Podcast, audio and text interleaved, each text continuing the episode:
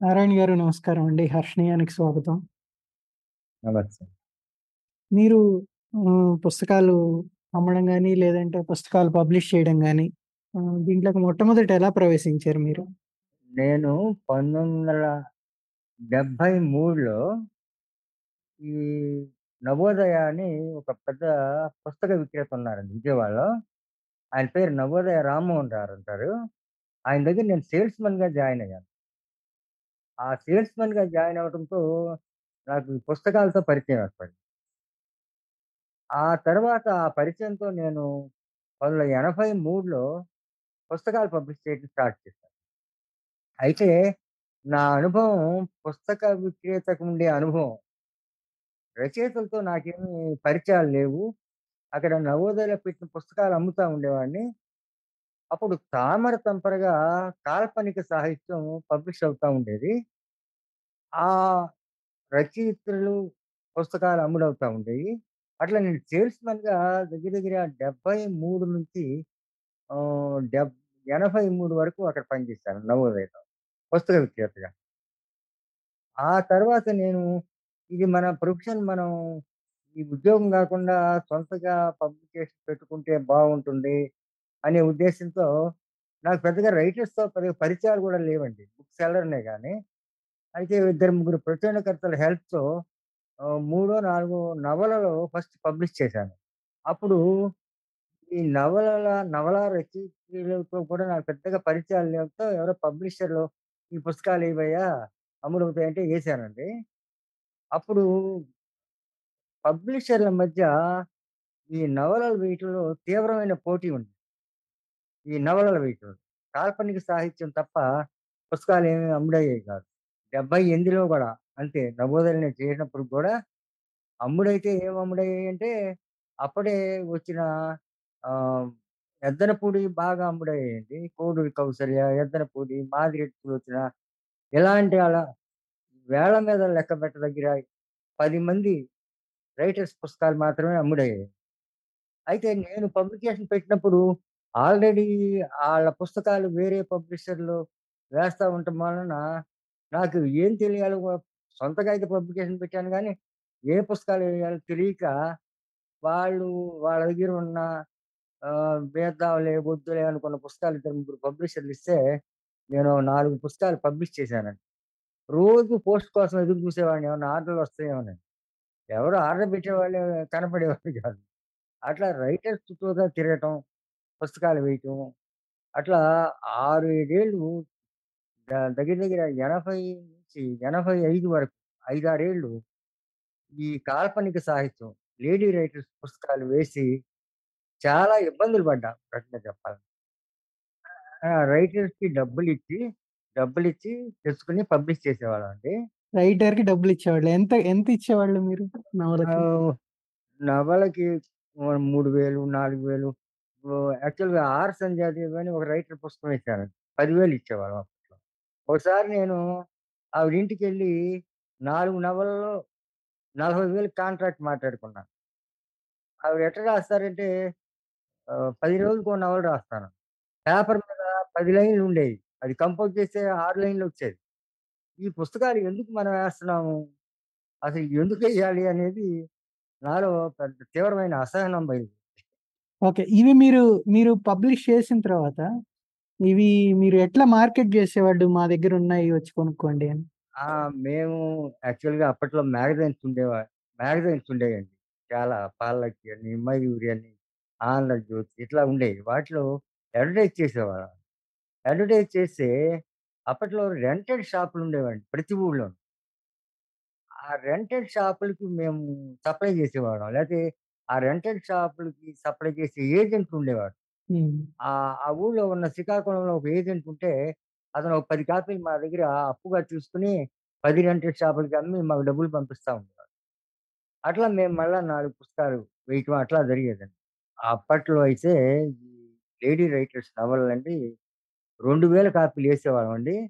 ఒక సంవత్సరంలో అమ్మేసిన రోజులు గూడా ఉన్నాయి. కొన్ని పానువేదో 2 ఏళ్ళు, 3 ఏళ్ళు పట్టాయి గానీ, అయితే తర్వాత తర్వాత 'యండమూరి', 'మల్లాది' యాహ్! అంటే పోయే పుస్తకాలు 'ఎద్దనపూడివి', 'మాదిరెడ్డివి' ఆహ్, కోడెల కౌసల్యయి మాత్రమే పోయేయండి. ఆళ్ళిద్దరు, ముగ్గురు పబ్లిషర్‌లేసేవారు. మా దాకా అందేవి గాదు. మేమేదో చిన్న, చిన్న రైటర్స్ వేస్తే ఆహ్, 2000 వేస్తే కొన్ని పోయేవి గాదసలు. 4, 5 ఏళ్ళు గూడా మా దగ్గరే ఉండేవి ఈ డబ్బులిచ్చి, ఈ రెంటెడ్ షాపుల చుట్టూతా తిరిగి, ఈ అమ్ముకుంటా కాలం గడిపేవాళ్ళం ఒక రకంగా చెప్పాలంటే. ఇది కూడా ఎండమూరి, 'మల్లాది' వీళ్ళొచ్చిన తర్వాత ఈ లేడీ రైటర్స్ కాల్పనిక సాహిత్యం రాసే లేడీ రైటర్సు కంప్లీట్‌గా తెరమరుగైపోయారు. 83లో స్టార్ట్ చేసి 88 వరకు ఇట్లా పుస్తకాలేస్తానే ఉన్నాను నవలలు. చాలా మంది లేడీ రైటర్స్ పుస్తకాలేశానండి. అయితే అవేమీ కూడా నాకు నష్టం తప్ప లాభాన్ని మిగల్చలేదు. ఆహ్, 2000 పన్నెండు 1200 కాపీలు అమ్ముడైతేనే మా డబ్బులు మాకొస్తాయండి. 700, 800 కూడా అమ్ముడయ్యేయి కాదు లైబ్రరీస్ కొనేవి కాదు ఇట్లా గుట్టలుగా పేర్చుకుని ఉండేవాడిని. ఆ టైంలోనే ఆహ్, అంతకుముందు నేను పుస్తక విక్రేతగా ఉన్న టైంలో ఆహ్, గోపీచంద్ పుస్తకాలు ఆహ్, బుచ్చిబాబుయి అమ్ముతా ఉండేవాడిని. అవి వాళ్ళ వారసులు సరిగ్గా లేక గాని అవన్నీ గూడా వేసేవాళ్ళు లేకపోవడంతో, మనం ఈటికంటే గూడా అవి వేయటం బెటరు. అవి ఏస్తే మనకి పేరు వస్తుంది. ఆహ్, అమ్ముడయ్యే అవకాశం ఉందని నేను గోపీచంద్ గారి అబ్బాయి దగ్గరికి, బుచ్చిబాబు గారి వైఫ్ దగ్గరికెళ్ళి ఆహ్, 'అసమర్థ జేవేతల గోపీచంద్' నవలలన్నీ ఏశానండి అప్పట్లోనే. ఎప్పుడంటే 88 ఆ టైంలో చేశానండి. గోపీచంద్, బుచ్చిబాబు, చివరికి మిగిలినయి ఇవన్నీ కూడా పునర్ముద్రణలు చేశాను 88లో. ఎయిట్లో అంతేకాకుండా నాకు బాగా అనుభవం ఏంటంటే, ఈ రైటర్స్ చుట్టూతా చాలా తెగ తిరిగేవాళ్ళమండి. "నీ నవల కావాలి. నేను ఇన్ని కాపీలేస్తాను." ఇంత రాయల్టీ అడిగేవారు. నేనైతే ఎర్రము ఎర్రంశెట్టి సాయి నాకు మంచి మిత్రుడండి అవ్వటం. కానీ నేను ఎర్రంశెట్టి సాయి దగ్గరికెళ్తే, ఆయన కథ ఆహ్, కథ, నాది కథను మరి ఆయన పదివేలు కాపీలు వేయాలంటే నేను వేస్తానన్నా. నేను వేస్తానన్న తర్వాత ఐదు వేల కాపీలు వేసానండి. రెమ్యుండేషన్ పదివేల కాపీలకి రెమ్యుండేషన్ ఇచ్చి ఐదు వేల కాపీలు వేసా వేస్తే రెండు వేల కాపీలు అమ్ముడైన మూడు వేలు మిగిలిపోయినాయి. అసలు ఇది ఈ ఫీల్డ్‌కి మనం పనికిరాము అనే పరిస్థితి నాకు వచ్చి ఇది కాదులే అని వీటిని ఎట్లాగట్ట చెత్త కింద అమ్మేసానండి ఈ నవలని. అమ్మేసి నేనేం చేశానంటే, నాకు పుస్తక విక్రేతగా కొంత అనుభవం ఉండడంతో, ఇంగ్లీష్ పుస్తకాలు వస్తా ఉండేవి. ఇన్ఫర్మేటివ్ రీడింగ్‌కి సంబంధించినవి. ఆహ్, హిందీ పుస్తకాలు మార్కెట్‌లోకి వస్తా ఉండేవి. వాటిని బేస్ చేసుకొని నేనే రైటర్స్‌తో హోమియో చికిత్స, ప్రపంచ శాస్త్రవేత్తలు, ప్రపంచ అద్భుతాలు ఇలాంటి 10, 15 పుస్తకాలు నేను ఆహ్, పబ్లిష్ చేశానండి. అది విజయవాడలో అంతకుముందు పబ్లిషర్‌లెవరు గూడా ఇలాంటి పుస్తకాలు వేయలా. నవలల బేస్ పబ్లికేషన్స్ తప్ప, నాన్ ఫిక్షన్ బేస్డ్ పబ్లిషర్ అనేవాడు అప్పటికి లేడండి. అది నేను వేశా. వేసినప్పుడు అప్పుడే ఏమైందంటే 89లో 1989లో ఆహ్, నేషనల్ బుక్ ట్రస్ట్ విజయవాడలో విజయవాడ బుక్ ఫెస్టివల్ అని ఒకటి పెట్టారండి. అంటే government of India. National book trust PWD గ్రౌండ్‌లో ఒక బుక్ బుక్ ఎగ్జిబిషన్ కండక్ట్ చేశారు దాంట్లో ఆ టయానికి నేను ఇలాంటి నాన్ ఫిక్షన్ పుస్తకాలు 10, 15 పుస్తకాలు నేను అదే టయానికి తీసుకొచ్చానండి. తీసుకొస్తే అవి దగ్గర దగ్గర ఆ ఎగ్జిబిషన్‌లోనే 200-300 కాపీలు అమ్ముడాయి దాంతో ఇది మనం ఈ స్టాండర్డ్ ఫిక్షన్ సరే కానీ ఇలాంటి పదిహేను రోజులకు ఒక నవల రాసే రైటర్స్ పుస్తకాలు మనం వేయటం అనవసరం. ఇలాంటివి ఏదైనా ఇన్ఫర్మేటివ్ రీడింగ్ పుస్తకాలు, లేకపోతే క్లాసిక్స్ లాంటివి వేయటం కరెక్ట్ అనే అభిప్రాయంతో అప్పటి దగ్గర దగ్గర నేను నాకు ఇంట్రెస్ట్ ఉన్న పుస్తకం, నేను తయారు చేయించుకున్న పుస్తకం, లేకపోతే నాకు నచ్చిన రీప్రింట్ వేయటం తప్ప, ఆ రైటర్ రాసింది కమర్షియల్‌గా ఆ మ్యాగజైన్‌లో వచ్చిందో, లేకపోతే డైరెక్ట్ నవలని వాళ్ళు రాసిందో నేను తర్వాత వీటిని మానేశాను. అయితే 89 బుక్ ఫెస్టివల్ సక్సెస్‌తో నా ఓరియంటేషన్‌తో చాలామంది నా తోటి ప్రచురణకర్తలు నన్ను అనుసరించి కొన్ని చాలామంది పుస్తకాలేసిన ఆళ్ళున్నారండి. అట్లా 89 ఎగ్జిబిషన్ తర్వాత మేము నేను, ఎంఎస్‌కో విజయ్ కుమారు, ఇంకొంతమంది మిత్రులని పబ్లిషర్స్ అసోసియేషన్ లాగా గూడా ఫార్మ్ అయ్యి, గవర్నమెంట్ పుస్తకాలు కొనటానికి చాలా ప్రయత్నాలు చేశాం. అంతేకాకుండా ఎన్‌పీటీ ఎగ్జిబిషన్ 89 సక్సెస్ తర్వాత మేమేం చేసామంటే, జిల్లా గ్రంథాలయ సంస్థల్లో మొత్తం కంబైన్డ్ స్టేట్‌లో 10 లైబ్రరీల్లో ఒకేసారి నవంబర్ 14-20 10 ఎగ్జిబిషన్‌లు ఒకసారి పెట్టాం. మా విజయవాడ పబ్లిషర్‌లే కాకుండా హైదరాబాద్‌లో పబ్లిష్ చేసే పుస్తకాలన్నీ తెప్పించి 10 చోట్ల ఒకేసారి పుస్తక ప్రదర్శన నిర్వహించాం. దాన్ని నేను ఆర్గనైజ్ చేశా. మా పబ్లిషర్స్ అసోసియేట్ తరపున. ఆ ఆ అనుభవం మాకు పబ్లిషర్‌లకి నేర్పింది ఏంటంటే వైవిధ్యమైన పుస్తకాలు రీడర్స్ ఏం కోరుతున్నారు అనేది గమనించి పుస్తకాలు వేస్తే మాత్రమే ప్రొఫెషనల్ పబ్లిషరు ఉంటాడు. రైటర్‌ని బేస్ అయ్యి పుస్తకాలు వేస్తే. పబ్లిషర్ ఉండడు అని మాకు ఒక గుణపాఠం నేర్పింది. అలాంటి దాన్ని బేస్ చేసుకునే మేమేం చేసామంటే, విజయవాడలో వాళ్ళు ఎన్‌బీటీ వాడు 89లో బుక్ ఎగ్జిబిషన్ పెడితే, మేము 90లో ఇక్కడ విజయవాడ బుక్ ఫెస్టివల్ సొసైటీ అనే దాన్ని ఒక దాన్ని పబ్లిషర్లందరం కలిసి ఒక సొసైటీని స్టార్ట్ చేసి 91 నుంచి 1991 జనవరి నుంచి మధ్యలో కరోనా పీరియడ్ తప్ప లాస్ట్ ఇయర్ వరకు గూడా ప్రతి సంవత్సరం జనవరిలో మేము పీడబ్ల్యూడీ బుక్ ఎగ్జిబిషన్ పెడతాం. అంటే దాంట్లో నేను ప్రధానమైన బాధ్యుడిని ఇప్పటికి గూడా. ఆ జనవరి ఎగ్జిబిషన్ టయానికి వచ్చేటప్పటికి రైటర్స్ గాని, పబ్లిషర్‌లు గాని, ఈ ఎగ్జిబిషన్ టయానికి చాలా పుస్తకాలు రావటానికి, అవి సేల్స్ ఇంక్రీజ్ చేయటానికి ఉపయోగపడుతుంది. ఇప్పుడు అట్లాగే హైదరాబాద్ బుక్ ఫెయిర్‌లో గూడా. ఈ 1978, 80ల నుంచి ఆ! ఇప్పటిదాకా ఇప్పుడు తీసుకుంటే ఒక ఆ! 50, 40 ఏళ్ళు ఆ! కాల్పనిక సాహిత్యంలో వచ్చిన మార్పులేంటి? కాల్పనిక సాహిత్యంలో వచ్చిన మార్పులంటే, జీవితానికి దగ్గరగా ఉండటం ఉండాలి. ఉన్న పుస్తకం కొంతవరకు సక్సెస్ అవుతుందండి. అవి గూడా అప్పటి నుంచి ఇప్పటికి గూడా నాకు తెలిసి మార్కెట్టు, తెలుగు మార్కెట్టు 1000 కాపీల నుంచి 2000కి మించి లేదండి. అంటే మనం, మనం వెయ్యి కాపీలు, 2000 కాపీలు చేసి అమ్ముకుంటా ఈ ప్రొఫెషన్‌లో ఉండగలం తప్ప, రైటరు 10,000, 20,000, 50,000 బాగా రాస్తాడని మనం పుస్తకం వేస్తే, మనం ఈ ఫీల్డ్‌లో ఉండలేమసలు. కానా నవలలో ప్రైజ్ లక్ష ఇస్తున్నారండి. వాళ్ళేస్తున్నారండి. వాళ్ళు మాక్సిమం ఎన్నమ్ముతున్నారండి? 2000 వేస్తున్నారు 2000 వేలు అయిపోయింది ఒక 1000 ఏస్తున్నారు తప్ప, ఇప్పుడు తెలుగు, తెలుగు మార్కెట్ అంటే కన్నడలో, తమిళనాడులో బాగా మార్కెట్ ఉందంటున్నారు. నాకైతే తెలీదు గానీ, ఇక్కడ ఇప్పుడున్న తెలుగు మార్కెట్‌లో హైయెస్ట్ ప్రింట్ ఆర్డరు 2000కి మించి లేదండి. ఏంది కారణాలేమిటి దానికి? తెలుగుదేశంలో ఒక 5,000 మంది రైటర్స్ ఉండుంటారండి. ఒక రైటర్ ఇంకొకడు చదవడు. చదివితే 5,000 కాపీలు అమ్ముడవ్వాలిగా. అంటే నేనే జీనియస్‌ని నేను చెప్పిందే ఫైనల్ అనుకునేవాడు ఏం చేస్తాడండి? అనుభవం లేకుండా.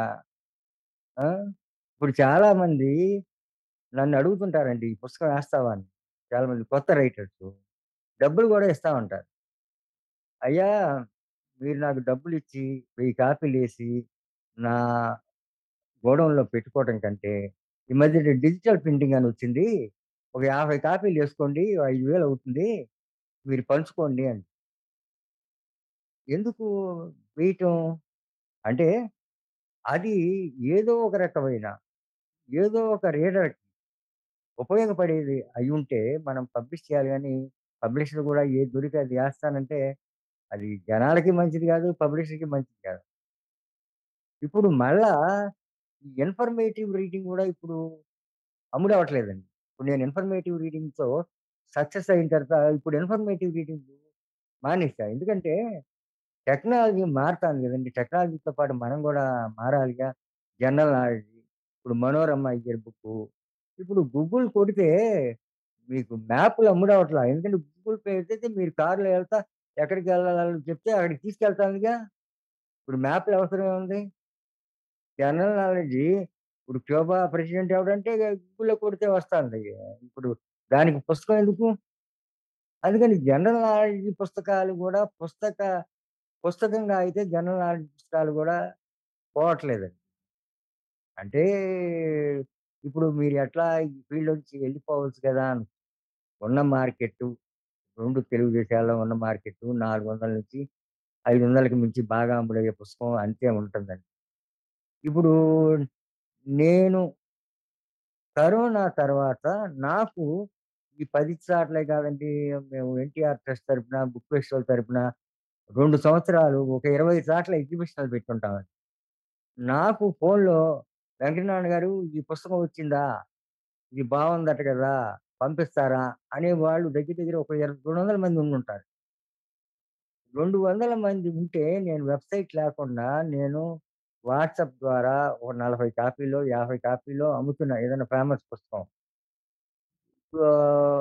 అలాంటి పరిస్థితి రెండు ఏ పుస్తకమైనా ఒక హాస్టల్ అయితే 200, 300 మంది ఉంటారు. సీరియస్ రైటింగ్ అయినా మూడు వందల మంది ఉంటారు. ఈ 200, 300 మార్కెట్‌ని బేస్ చేసుకొని మనం పుస్తకం వేస్తేనే మనం మిగులుతామండి. లేకపోతే పబ్లిష్ ఉండే అవకాశం లేదు. అయితే ఎప్పుడు ఉండే అవకాశం ఉంటుంది? కర్ణాటకలో, తమిళనాడులో కూడా జనాల కంటే ప్రభుత్వం గవర్నమెంట్ కొంటాందండి. సెలక్షన్ కమిటీ అని వేసి బాగున్న పుస్తకం, సెలెక్ట్ అయిన పుస్తకం 500 కాపీలు కొంటున్నారండి తమిళనాడు కర్ణాటకలో కూడా అట్లాగే కొంటారండి. ఇక్కడ ఆంధ్రప్రదేశ్‌లో ఆ స్ట్రక్చర్ లేదు. ఒకవేళ కొంటే డబ్బులు ఇవ్వరు. ఎట్లా చేస్తాం? గవర్నమెంట్‌ని బేస్ చేసుకొని ఆహ్, పుస్తకాలేసే పరిస్థితి లేదు. జనాల మీద ఆధారపడే వెయ్యాలి. గవర్నమెంట్ గనక అంటే నేను ఒక విషయం చెప్పాలంటే appropriate person at an appropriate place ఉంటే మాత్రమే వ్యవస్థ నడుస్తుందండి. ఇప్పుడు సర్వశిక్ష అభియాన్ ప్రాజెక్ట్ డైరెక్టర్‌కి తెలుగు రాకపోతే తెలుగు పుస్తకాలు ఏం సెలెక్ట్ చేస్తాడు? ఏం కొంటాడు? ఇప్పుడు ఎడ్యుకేషనల్ మినిస్టర్‌కి తెలుగు సాహిత్యంతో సంబంధం లేనాడు ఎడ్యుకేషన్ మినిస్టర్ అయితే ఏం పుస్తకాలు కొంటాడండి? అంటే వ్యవస్థలో చాలా లోపాలు ఉన్నాయి ఈ రైటర్స్ చాలా మంది ఏమనుకుంటారంటే, ఈ పబ్లిషర్‌లు మార్కెట్ చేయకపోవటం వలన మా పుస్తకాలు అమ్ముడవట్లేదు అనుకుంటున్నారు కానీ ఈ వ్యవస్థలో లోపాలని లోపాల కోసం లోపాలను సవరించడానికి పబ్లిషర్‌లతో పాటు వాళ్ళు కలిసి రారు. వాళ్ళు ఫైట్ చేయరు గవర్నమెంట్‌తో. వాళ్ళకేదో ఉగాది పురస్కారాలొస్తే చాలనుకుంటారు. అంటే ఇప్పుడు గవర్నమెంట్ కొనడం గాకుండా, రీడర్‌షిప్ అంటూ ఒకటుంటుంది గదా! గవర్నమెంట్‌తో సంబంధం లేకుండా. ఇప్పుడు ఈ కర్ణాటక నుంచి గాని, కేరళ నుంచి గాని ఏవైతే వినపడుతూ వస్తున్నాయో రీడర్‌షిప్ అండి తెలుగు రెండు రాష్ట్రాల్లో కలిపి ఒక్కొక్క రకం ఒక్కో రకంగా పోతుందని నేను చెప్పాను కదా ఏ రకం పుస్తకానికి మించి ఐదు వందల పుస్తకాలకు మించి మార్కెట్ లేదండి ఆంధ్రప్రదేశ్లో ఆంధ్రప్రదేశ్‌లో. ఇప్పుడు 'మహాప్రస్థానం' పుస్తకం సంవత్సరానికి ఐదు వేల కాపీలు ఎందుకు అమ్ముడవుతుందండి 'అమృతం గుర్తు రాత్రి' సంవత్సరానికి 500 కాపీలు ఎందుకు అమ్ముడవుతుంది ఐదు వేల కాపీలు. 'అసంబద్ధుడి జీవయాత్ర' అసమర్థుని జీవయాత్ర గురించైతే నేను 2, 3 సార్లు మీటింగ్‌లో గూడా మాట్లాడానండి. అసమర్థుని జీవయాత్ర ప్రతివాడు వాడు వాడు ఐడెంటిఫై చేసుకుంటాడండి ఆ నవలలో. అది తను ఉన్నానేమో అని అనుకుంటాడు. అందుకని అది ఇప్పటికి అమ్ముడవుతాందండి. అంటే అట్లా వస్తున్న రైటింగ్స్ ఏవి తెలుగులో? అనేది నా పాయింట్ అండి. ఇప్పుడు చాలా వాళ్ళు ప్రయత్నించానంటున్నారు. ఇప్పుడు రాయలసీమ జీవితం మీద సప్తమం అట్లా ఇన్ డెప్త్‌గా రాశారు కాబట్టి ఆ 2000 కాపీలైనా అమ్ముడవుతున్నాయండి. అంటే మానవ జీవితంతో మన్ సొసైటీతో ఐడెంటిఫై చేసుకునే రచనలు వస్తే ఇప్పుడైనా మార్కెట్ పెరుగుతుందండి. ఆ మాత్రం తెలుగు చదివేవాళ్ళున్నారు. ఆ! ఉన్నారు. కానీ అట్లా రాసేవాడే లేనప్పుడు మార్కెట్ ఎందుకు పెరుగుతుందసలు? నేను ఒకటే పాయింట్ చెప్తున్నానండి. ఇప్పటికి గూడా పతంజలి పుస్తకాలు మార్కెట్‌లో ఉంటే ప్రతి సంవత్సరం 500 వెయ్యో పోతాయి.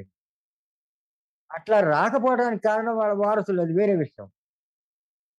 అంటే పతంజలి లాగానో, గోపీచంద్ లాగానో, కుటుంబరావు లాగానో, శిశి లాగానో ఆహ్, ఇట్లా రాసే లేతే కొత్తగా రైటర్‌లో మరి ఇతను 'సప్తభూమి' రాసాడు కదా! నారాయణ బండి నారాయణ స్వామి రాస్తున్నారు గదా! వాళ్ళు 2000 అమ్ముడవుతున్నాయిగా. అట్లా రాసేవాళ్ళేరి? ఆహ్, ఏదో 200 పేజీలు సైజులో రావాలి పుస్తకం అనుకుంటే అది పుస్తకం అవుతుందా? ఇప్పుడు నేను ఈ ఇన్ఫర్మేటివ్ రీడింగ్ అయిపోయిన తర్వాత, ఈ పబ్లిషింగ్ డైలో ఎట్లా ఉండాలి? మళ్ళా మనం ఎట్టా బతకాలనుకున్నప్పుడు, నా చూపు అనువాదాల వైపు పడింది. అనువాదాల పై వైపు పడినప్పుడు, నేను first 'count of Monte Cristo' ఏశాను. వాళ్ళ వారసులకి ఇంట్రెస్ట్ ఏం లేదు. వాళ్ళని పట్టుకుని 'కౌంట్ ఆఫ్ మాంటే క్రిస్టో' ఏశాను. అది చదువుతాంటే అది హీరో ఆహ్, ఖైదులో నుంచి సొరంగం తవ్వుకుని సముద్రంలోకి తేలి, ఆ వర్ణన మనమే తవ్వుకుని సముద్రంలోంచి బయటకు వెళ్ళి ఎళ్ళావా అనే భావన మనకు కూడా కలుగుతుందండి. అట్లా రాయగలిగినప్పుడు ఇన్‌స్పిరేషన్ వస్తుంది. రీడర్ చదువుతాడు. ఏమి స్టేల్‌గా ఉంటే ఇప్పుడు సినిమాకి, నవలకి తేడా ఏముందండి? సినిమాలో చూపించింది నవలలో చూపించగలిగినప్పుడు మాత్రమే నవల సక్సెస్ అవుతుంది అట్లా ఇప్పుడు ఈ నవలని నేనన్న 'కౌంట్ ఆఫ్ మాంటే అనే నవలని ఎండమూరి వీరేంద్రనాథ్ అబ్రిడ్ చేసి 'ఋషి' అనో, 'పర్ణశాల' పేరుతో నవలు రాశారు. దాన్ని చిరంజీవితో సినిమా తీశారు. దానికే ఎందుకు ఎటర్నిటీ ఉంది? అట్లాంటివి మరి రూట్స్ ఆర్థర్ హెయిలీ రూట్స్ అనుమానం వచ్చిన అమ్ముడవుతున్నాయి కదా అట్లాంటివి వచ్చినప్పుడు ఇప్పటికి మార్కెట్ లేకపోలేదండి. మార్కెట్ సరిపడా రాసేవాళ్ళు ఇప్పుడు కన్నడలో ఈ తెలుగులోకి అనువాదాలు వస్తున్నాయి కన్నడలో ఈ తెలుగులోకి అనువాదాలు వస్తాయంటే ఐదు ఇందులో వెయ్యో మార్కెట్ ఉంటుందిగా డైరెక్ట్ తెలుగు పుస్తకానికి ఎందుకుంటలా? ఇప్పుడు ఈ మధ్య 'మధురాంతకం' నరేంద్ర రాసిన 'మనోధర్మ పరాగం' 1000 కాపీలు 2000 దాకా అమ్ముడైంది 'మనోధర్మ పరాగం' ఆ అమ్ముడైంది మరి వేరే ఎందుకు నమ్మడవట్లా అంటే రైటర్ రచయిత సమాజానికి దర్పణం పట్టం కానీ లేకపోతే అతని స్టైల్‌లో కానీ వైవిధ్యం కానీ రీడబిలిటీ కానీ ఉంటే సక్సెస్ అవుతుంది ఏదో ఒకటి రాస్తానంటే పబ్లిషర్ వేయలేడు. వేస్తే అమ్ముడు అవ్వండి రీడబిలిటీ ఉన్న వాళ్ళు ఇప్పటికీ రీడబిలిటీ ఉంటేనండి కంటెంట్ కాదు. రీడబిలిటీ ఉంటే నవలు చదువుతారు. ఫిక్షన్ చదువుతారు. ఇప్పుడు 'మహాప్రస్థానం' ఉందండి. 'మహాప్రస్థానం' ఆయన కమ్యూనిస్టా అది నాకు తెలియదు కానీ ఆయన స్టైల్ ఆ స్టైల్ చదివిస్తాను తప్ప 'మహాప్రస్థానాన్ని' ఆయన కంటెంట్ కంటే ఆయన స్టైల్ మూలనే అనుకుంటాను. ఇది 'అమృతం చూసింది ఆ స్టైల్ మూలన భాష, భాష మీద కమాండ్ లేకుండా పుస్తకాలు రాస్తే ఎందుకు అమ్ముడవుతాయి? మీరు యాస్ ఎ బుక్ స్టోర్ చాలా పాపులర్ గదా! ఆ! ఆంధ్రప్రదేశ్‌లో. ఆ! మీరు సో, మీరు ఏ పుస్తకాలు ఎక్కువ అమ్మగలుగుతున్నారు ప్రస్తుతం? ఏ పుస్తకాలు అమ్ముడవుతాయంటే ఒక రకంగా ఏ పుస్తకాలు అమ్ముడవట్ల. అన్నీ యావరేజే. ఇప్పుడు ఈ మధ్య 'అన్వేషికి' వాళ్ళేసిన పుస్తకాలు నేను అమ్మానండి. ఛాయా మోహన్ గారు ఈ మధ్య అదేది 'తేరీ గాథర్' అని కేరీ గాథలు కూడా నేను ఆహ్, 20, 30 కాపీలు అమ్మాను. అందరి మీద 500 అమ్ముండుండొచ్చు. అంటే డిఫరెంట్‌గా ఉండాలండి. ఇంతకుముందు రాని సబ్జెక్ట్‌తో అయి ఉండుండాలండి. ఇప్పటికి బుద్ధిజం మీద నేను పుస్తకాలేస్తున్నాను అమ్ముడవుతున్నాయి. అంబేద్కరిజం మీద అమ్ముడవుతున్నాయి. ఆహ్, ఆహ్, ఎందుకు నేను ఆహ్, బల్లోది బాబా గారిదే తూర్పు గోదావరి జిల్లా ఆహ్, మెకంజీ కైఫీకులని, ప్రాచీన పట్టణాలని ఇస్తే నేను 500 కాపీలు నుంచి 1000 కాపీలు అమ్మాను. అంటే ఇంతకు ముందు టచ్ చేయని సబ్జెక్టు టచ్ చేయగలిగి ఉండాలండి. పుస్తకానికి అదొక క్రైటీరియా అమ్ముడవటానికి. అంతే కాకుండా చాలామంది అంటుంటారు బుక్ సెల్లరు డబ్బులు ఎగ్గొడుతున్నాడని. అందుకని మేము పుస్తకాలు వేయట్లేదని. బుక్ సెల్లరు బుక్ సెల్లర్ లేని పరిస్థితి వచ్చిందండి అంటే బుక్ సెల్లరే లేడండి ఆంధ్రప్రదేశ్‌లో. ఇప్పుడు ఏమంటారంటే వాడు ఎగ్గొట్టాడు, ఇది ఎగ్గొట్టాడు. ఆ బుక్ సెల్లర్ నా డబ్బులతో మేడ కట్టాడు. నేను బుక్ సెల్లర్ యాంగిల్ చెప్తున్నానండి. బుక్ సెల్లరు ఎస్టాబ్లిష్‌మెంటు వాడి సేల్స్ మెన్లు ఎస్టాబ్లిష్‌మెంటు ఖర్చులకిను, సేల్స్‌కి ఈక్వేషన్ లేనప్పుడు ఈ రైటర్స్ ఇచ్చిన పుస్తకాలు డబ్బులు తినేస్తాడు.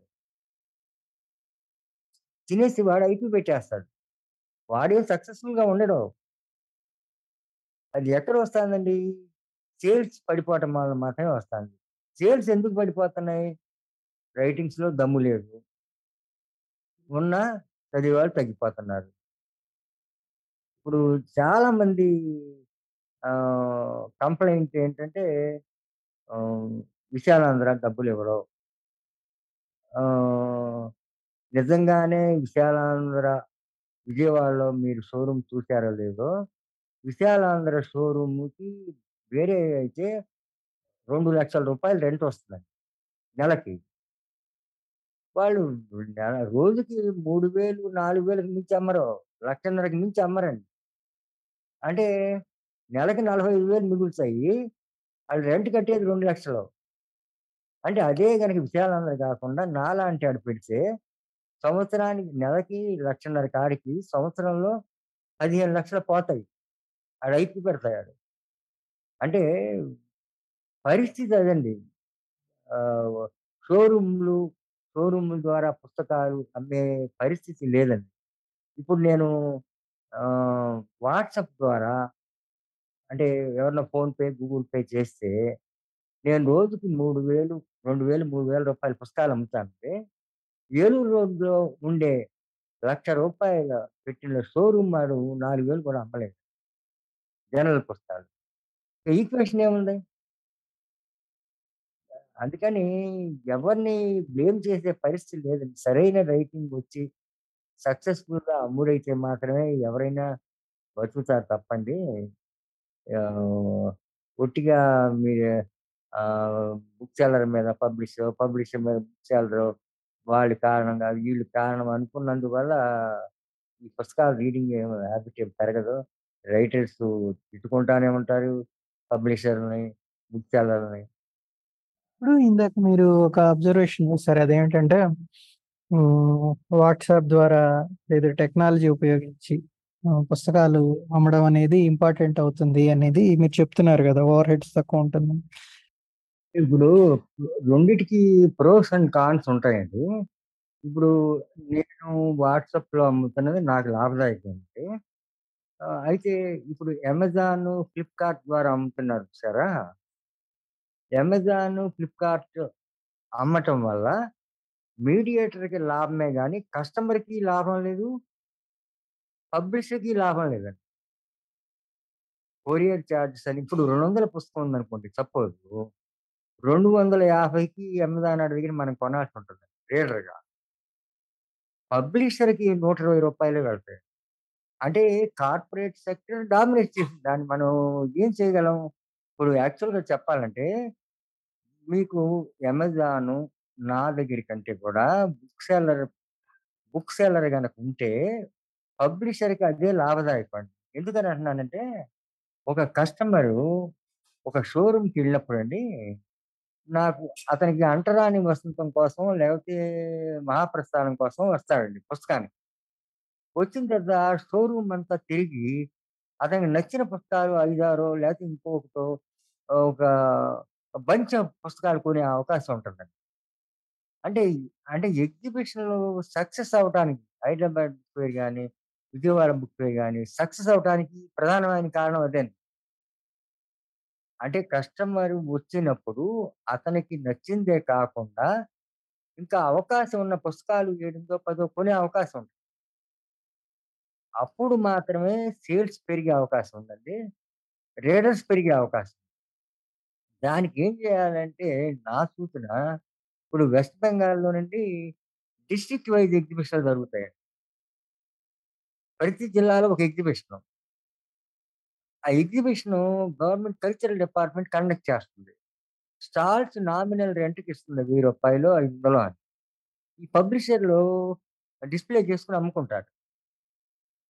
అంటే అలాంటి యంత్రాంగం ఆంధ్రప్రదేశ్‌లో కూడా ప్రతి జిల్లాలో ఒక ఎగ్జిబిషన్ జరిగినప్పుడు మాత్రమే సేల్స్ ఇంప్రూవ్‌మెంటు, రైటర్స్ కలవటానికి ఇప్పుడు రైటర్ ఎక్కడ ఉంటాడు? పబ్లిషర్ ఎక్కడ ఉంటాడు ఒకళ్ళకొకళ్ళకి పెద్దగా పరిచయాలుండవు. కంటెంట్ తెలీదు. డిస్కస్ చేసుకునే అవకాశం ఉండదు. అలాంటి అవకాశాలకి వేదికండి ఎగ్జిబిషన్స్ అనేవి. రైటరు, పబ్లిషరు, రీడరు కలిసే కేంద్రం పుస్తక ప్రదర్శనలండి. అలాంటివి డెవలప్ అలాంటివి డెవలప్ అయితే రీడర్‌షిప్ పెరుగుతుందండి. అంటే గవర్నమెంట్ ముందుకొచ్చి ఈ పుస్తకాలు చదవటం అనే దాని వాల్యూ రికగ్నైజ్! చేసి! దానికి కావాల్సిన వేదికలు ఏర్పాటు చేయడం ఎగ్జిబిషన్ ద్వారా అనేది మీరు! సజెస్ట్ చేస్తున్నారు. అవునండి. అక్కడే రైటర్స్‌తో కాన్ఫరెన్స్‌లు పెట్టొచ్చు. రైటర్స్‌తో ఆహ్, అట్లాంటివన్నీ పబ్లిషర్‌లతో ఇంటరాక్షను ఇలాంటియన్నీ పెట్టినప్పుడు సాధ్యమండి. అది వ్యక్తులుగా కష్టమైన పని. ఇప్పుడు మీరు ఇంకొక పాయింట్ చెప్పారు. అదేమంటే రైటరు, పబ్లిషరు కలవాలి. వాళ్ళిద్దరి మధ్యలో కమ్యూనికేషన్ ఉండాలి అని అన్నారు. దీని మీద ఒక రెండు ప్రశ్నలు. ఒకటేంటంటే అది ఎందుకు అవసరం అనేది ఒక ప్రశ్న. రైటరు, పబ్లిషరు మధ్యలో కమ్యూనికేషన్ ఎందుకు నడవాలి అనేది ఒక ప్రశ్న. రెండో ప్రశ్న వచ్చేసి మీ అనుభవంలో మీరు ఒక రైటర్‌తో మాట్లాడినప్పుడు గాని, మీ సలహాలను అనుసరించి ఒక రైటరు ఒక ఒక పుస్తకం బయటికి తెచ్చినప్పుడు కానీ ఏమన్నా సక్సెస్‌ఫుల్ స్టోరీస్ ఏమైనా ఉన్నాయా? మీ అనుభవంలో కానీ ఇంకే పబ్లిషర్ అనుభవంలో కానీ అది ఎందుకు అవసరం అంటున్నానంటే, ఇప్పుడు రైతులు ఒక సబ్జెక్టే కాకుండా వేరే సబ్జెక్ట్ మీదగా వాళ్ళు ఎక్స్‌పర్ట్ అయ్యుండొచ్చండి. మార్కెట్‌లో ఏది పోతుందో ఏ సబ్జెక్ట్ అనేది పబ్లిషర్‌కి ఎక్కువ తెలుస్తుంది ఇప్పుడు నేను ఇక్కడ బెందాళం కృష్ణారావు అని ఇప్పుడు శ్రీకాకుళంలో ఉంటున్నారండి. ప్రజాశక్తిలో పనిచేసి. ఆయనతో ఆయన బాగా రాయగలడు. నేనేం చేశానంటే, 'మపాసా' కథలు అనువాదం చేయండి అన్నా. చేసిచ్చాడు. నేను పబ్లిష్ చేశాను ఆయన మీడియా జర్నలిస్ట్ జర్నలిజం మీద ఒక పుస్తకం అదంటికి తయారు చేస్తాననంటే, తయారు చేస్తే దాంట్లో కొన్ని లోపాలు, ఇప్పుడు రిలవెన్స్ మాట్లాడిన తర్వాత దాన్ని కొంచెం మాడిఫై చేసి పబ్లిష్ చేసాం. అది నేను సక్సెస్‌ఫుల్‌గానే అమ్మా. అంటే ఇప్పుడు ఒక్కోసారి ఏమవుతుందంటే, మనం ఇది వద్దులేండి రాసిన తర్వాత అనే అవకాశం ఉన్నప్పుడు రైటర్ కూడా దాన్ని అంగీకరించాలి. దాంట్లో సరిగ్గా లేదనే అభిప్రాయం కానీ ఇద్దరి మధ్య డిస్కషన్ జరిగినప్పుడు దాంట్లో ప్రోస్ అండ్ కాన్స్ తెలుస్తాయండి. లేకపోతే ఆ రైటర్ ఏదిస్తే అది మనం వేసినా ఫెయిల్యూర్‌కి దారి చేయొచ్చు. లేకపోతే పబ్లిషర్ అనుకున్నదే ఆ సబ్జెక్ట్ పేరు మాత్రమే చూసుకొని రాసేసాడనుకోండి ఫెయిల్ అవ్వచ్చు. ఇప్పుడు ఒక ఒకాయన తిరుపతిలో పెద్ద నాకు డైరెక్ట్ పరిచయం లేదు. నేను ట్రావెల్ సీరీస్ లాగా చైనా ట్రావెలర్ ఎవరో ఉన్నాడండి. అతని మీద పుస్తకం చేయమన్నా. చేయమంటే ఒక 20 పేజీలు చేసిన తర్వాత గురుగారు నేను చేయలేనులెండి అని వదిలేశాడు అంటే చేస్తే పుస్తకం వేసేవాడిని అట్లాగే ఇప్పుడు బెందాళం కృష్ణారావుని నేను ఆహ్, 'ఆరిజిన్ ఆఫ్ స్పీషీస్' చేయమన్నాను ఇది 'డార్విన్' తెలుగులో లేదు. ఒక సంవ రెండు సంవత్సరాలు చేస్తున్నాను పాప ఆయనకి ఫైనలైజ్ అవ్వలా. ఆయన ఇంకో జువాలజీ లెక్చరర్‌కి ఇచ్చాడు. నేను టెక్నికాలిటీ ఏమన్నా తప్పులు ఉన్నాయా అంటే అలాంటి పర్ఫెక్షన్ వచ్చిన పుస్తకాలు రావటానికి అవకాశం ఉంటుందండి. రైటర్‌కి, పబ్లిషర్‌కి కమ్యూనికేషన్ ఉంటే. కాల్పనిక సాహిత్యంలో అంత అవసరం ఉండదేమో కానండి సిద్ధాంతపరమైన పుస్తకాలు లేకపోతే సీరియస్ రీడింగ్. ఇప్పుడు చేసినప్పుడు ఇప్పుడు 'నండూరి రామ్మోహన్ రావు' విశ్వదర్శనం ఆహ్, పాశ్చాత్య చింతన చేశాడంటే, ఆయనకి ఎన్నో 'ఆంధ్రజ్యోతి' లాంటి ఎడిటర్ రావటం ఎన్నో పుస్తకాలతో ఆయనకి పరిచయం, ఆయనకున్న రైటర్స్ మంచి, చెడు చెప్పేవాళ్ళు, దాన్ని ఎడిట్ చేసేవాళ్ళు ఉండబట్టి అలాంటి వచ్చాయి లేకపోతే వన్ మ్యాన్‌గా అలాంటి పుస్తకాలొచ్చే అవకాశం లేదసల. ఇప్పుడు ఇంకోటేంటంటే, నా సజెషన్ అయితేనండి కాల్పనిక సాహిత్యం ఇంకా బెటర్‌గా రావాలంటే, ఇప్పుడు 'కానా' వాళ్ళు ప్రైజులిస్తున్నారు కదండి 'కానా' వాళ్ళు, ఆట వాళ్ళు ప్రైజులిస్తున్నారు గదా! 2 పుస్తకాలకు ప్రైజులిస్తున్నారండి. లక్ష, లక్ష రూపాయలు అందిస్తున్నారు అవి పబ్లిష్ అవుతున్నాయి. అంటే వాళ్ళకి వంద వంద పైగా పుస్తకాలు వస్తాయటండి స్క్రూట్నీ స్క్రూట్నీకి వంద పైగా వస్తే రెండింటిని సెలెక్ట్ చేసి వాళ్ళు పబ్లిష్ చేస్తున్నారు. లక్ష రూపాయలు ఇస్తున్నారు. వాళ్ళు ఫస్ట్ సెకండ్ స్క్రూట్నీలో థర్డ్ స్క్రూట్నీలో ఓ 30 పుస్తకాల దాకా తేలుతున్నాయి అంటున్నారు గదండీ! ఇప్పుడు ఆ 20 పుస్తకాలకు కూడా వాళ్ళు ఇచ్చేదేదో ఇంకో 10,000 ప 20,000 రైటర్‌కిస్తే ఆ 20,000 పెట్టి ఆ రైటర్ పుస్తకాలేస్తే ఆహ్, మార్కెట్‌లోకి ఆ పుస్తకాలు వచ్చే అవకాశం ఉంది.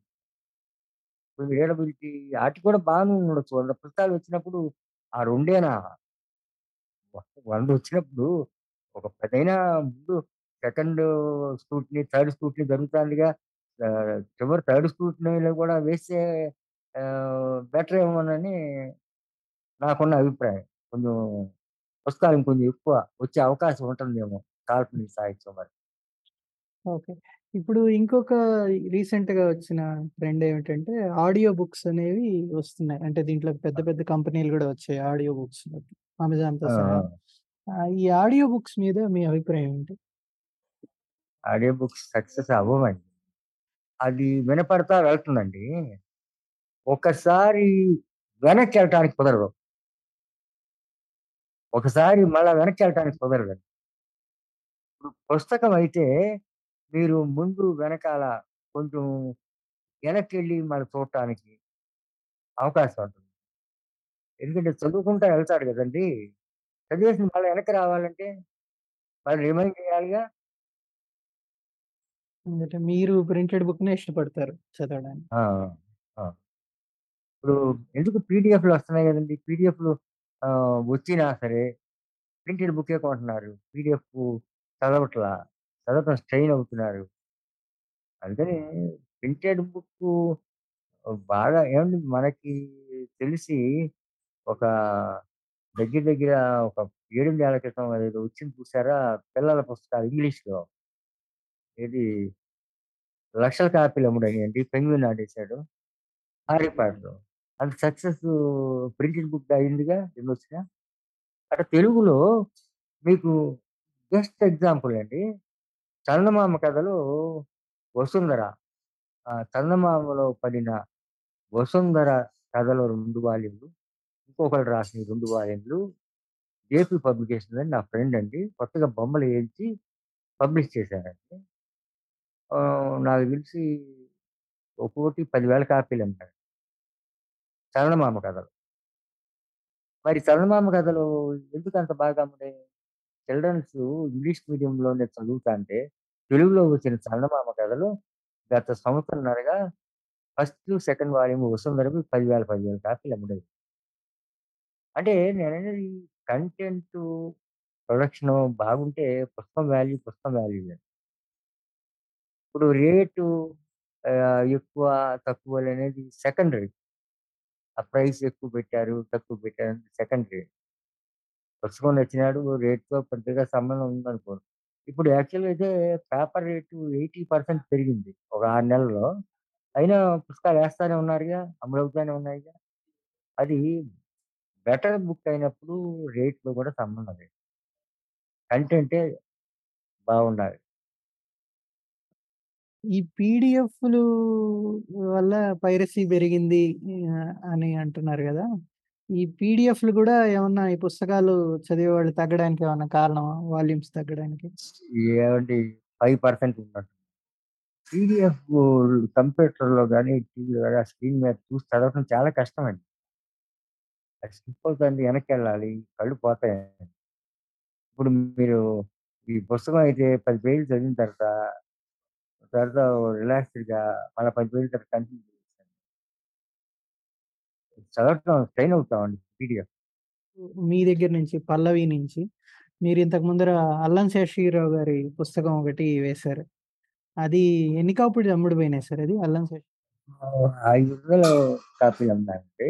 ఆ! విషయమే నేను ఒకటి చెప్పదలుచుకున్నానండి. ఇప్పుడు రైటర్స్‌కి, పబ్లిషర్‌కి కమ్యూనికేషన్ అన్నాను?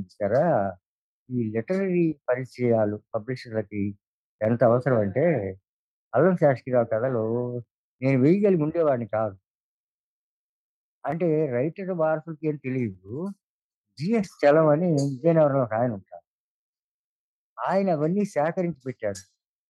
అవన్నీ సేకరించి వాళ్ళ పిల్లలతో మాట్లాడి నాకిచ్చాడండి. నేను విజయనగరం, వైజాగ్ వెళ్ళి వాళ్ళ కనెక్ట్ చేసుకుని నేను వేసే పరిస్థితి ఉందా అంటే లేదు. అలాంటి లిటరీ సర్కిల్స్ పబ్లిషర్‌లతో తోడ్పాటు లిటరీ సర్కిల్స్ ఉంటే కొంచెం బెటర్ పుస్తకాలు వస్తాయి నేను ఎందుకంటున్నానంటే, బుచ్చిబాబు గారి పుస్తకాలు ఆయన చనిపోయిన తర్వాత కొంతకాలం ఎవరూ వేయలేదు. వేయకపోతే వాళ్ళ మిస్సెస్ కూడా అవి వేయించాలని ఆ ప్రయత్నం పెద్దగా చేయలేదు నేను వెళ్ళినప్పుడు ఆవిడనడిగితే వెయ్యండి అన్న ఆవిడ దగ్గర ఏ పుస్తకము లేదండి బుచ్చిబాబు గారిది. చివరికి మిగిలేదు తప్ప. బుచ్చిబాబు గారి అభిమాని ఒక ఆయన గుంటూరులో ఆయన పేరు వెంకటేశ్వర గారు అనుకుంటారు కొన్ని నాకు ఆయన మొత్తం బుచ్చిబాబు గారి కథలు రాసి మొత్తం సేకరించాను సేకరించి నాకిస్తే నేను 7 వాల్యూములుగా పబ్లిష్ చేశాను.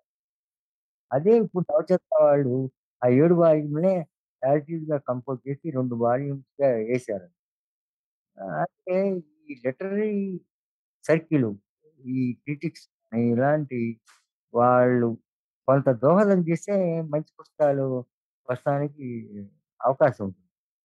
మీరు వేయబోయే పుస్తకాలేమిటి సార్? నియర్ ఫ్యూచర్‌లో మీరు పబ్లిష్ చేయబోయే పుస్తకాలు? ఈ మధ్య ఏమి వేయట్లేదండి. ఏమి లేవు కూడా. ఇప్పుడు యాక్చువల్‌గా మాత్రం ఆర్డినల్ స్పీచెస్ అనువాదం చేస్తున్నాను. స్పీచెస్ ఒకటి ఫేమస్ స్పీచెస్ ఒకటి అనువాదం చేయమని ఇచ్చాను. అది గాని మొన్న చరమయాత్రని లాటిన్ అమెరికా ఆ నవల అనువాదం చేశా. చరమయాత్ర. అది మీకు కేటలాగ్‌లో లేదనుకుంటా. ఆహ్, అతనెవరో English రైటరే Latin American writer 100 years of solitude రాసాడు చూసారా? మార్క్యూస్, మార్క్యూస్ అనువాదం చేశాను ఈ మధ్య. చరమయాత్ర అని. అట్లాంటి ఏదైనా మంచిది వచ్చినప్పుడు మనకు నచ్చింది వచ్చినప్పుడు వేయాల్సిందే. మీరు చదివి మీకు నచ్చితే వేస్తారు. ఆ! అంతే. దాని నంబర్స్‌తో సంబంధం ఏం లేదు. ఆ! నంబర్స్‌తో సంబంధం. ఎగ్జిబిషన్ ఇప్పుడు విజయవాడలో ఎగ్జిబిషను ఈసారి అదే గ్రౌండ్స్‌లో జరుగుతుందా? లేదంటే! మార్పు ఏమన్నా? జరగదండి. జరగదండి. అక్కడ అంబేద్కర్ స్టాచ్యూ అని పెట్టబోతున్నారట. వేరే గ్రౌండ్ కోసం ట్రై చేస్తున్నాము. ఇప్పుడు ఇదే సిద్ధార్థ కాలేజీ గ్రౌండ్ ఒకటుందండి. అక్కడ ఇంకో పక్కన గ్రౌండ్ ఉంది. అయి 2 కలిపి పెడదామని ఆలోచన. మీరు వెబ్‌సైట్ పెట్టే ఆలోచన ఏం లేదా? లేదు సార్. వెబ్‌సైట్ పెట్టను. వెబ్‌సైట్ అండి టెక్నాలజీ తెలియటమే కాకుండా ఆహ్, నవోదయ నాకు మిత్రుడే. అతను బా రన్ చేస్తున్నాడు. ఈ లోగిలి అతను నాకు మిత్రుడే. అతను బా రన్ చేస్తున్నాడు. ఆ! అమ్ముతున్నప్పుడు ఆహ్, ఎవరో ఒకడు అమ్ముతున్నాం ఇప్పుడు వెబ్‌సైట్ అంటేనండి అమెజా అమెజాను, ఫ్లిప్‌కార్టు పోటీగా పెట్టాలంటే చాలా చాలా కష్టపడాలి. ఇప్పుడు అంత కష్టపడే ఓపిక నాకు లేదును. తెలుగు పుస్తకాల వరకు అమెజాన్ ఫ్లిప్‌కార్ట్ పోటీగా ఆహ్, నవోదయ తెలుగు ప్రింటు, లోగిలి చేస్తున్నారు. చేస్తున్నప్పుడు వాళ్ళని ఇంకా ఎంకరేజ్ చేయడమే బెటర్ తప్ప, ఇప్పుడు ఇప్పుడు నవోదయ లోగిలి వెబ్‌సైట్ వలనండి పబ్లిషర్‌లకు ఎక్కువ లాభమండి. లోగిలి వల్ల. అమెజాన్, ఫ్లిప్‌కార్ట్ కంటే. సో, చివరిగా మీరు క్లోజింగ్ కామెంట్స్ ఏమైనా ఉన్నాయా సార్? నేను ఒకటే చెప్పదలుచుకుందేంటంటే, నేను పెద్దగా సంపాదించకపోవచ్చు కదండీ ఆర్థికంగా. తెలుగు రెండు రాష్ట్రాల్లోనూ చాలా మంది స్నేహితుల్ని మాత్రం సంపాదించారు చాలా మంది చాలా మంది స్నేహితులు ఫోన్ చేసి వెంకటనారాయణ గారు అని అడిగేవాళ్ళు దగ్గర దగ్గర రెండు వందల పైన ఉంటారు పుస్తక ప్రియులు. మామూలు ఆలోచించండి. ఆహ్, పబ్లిషర్‌లందరూ నాకు స్నేహితులే. ఏముందండి ఈ పబ్లిషింగ్ ఉన్నంత వరకు ఉంటానండి నేను. నేను నేనున్నంత వరకు పబ్లిష్ చేసుకుంటాను. 100 కాదు గానీ ఉన్నంత వరకు మాత్రం పబ్లిషింగ్ వేరే దాంట్లోకి వెళ్ళను. ఎందుకంటే ఈ స్నేహితులందరిని వదిలిపెట్టి వెళ్ళటం నాకు ఇష్టం లేదు. ఎందుకంటే లీన్ పీరియడ్‌లో అయితే నేను కొందరికి నేనే కొన్ని అనువాదాలు చేసి నేను వేయలేనప్పుడు చేస్తే ఫ్రెండ్స్ పబ్లిష్ చేశారు. Right, sir. Thank you. Thank you very much, sir. Thank you. Uh, thank you.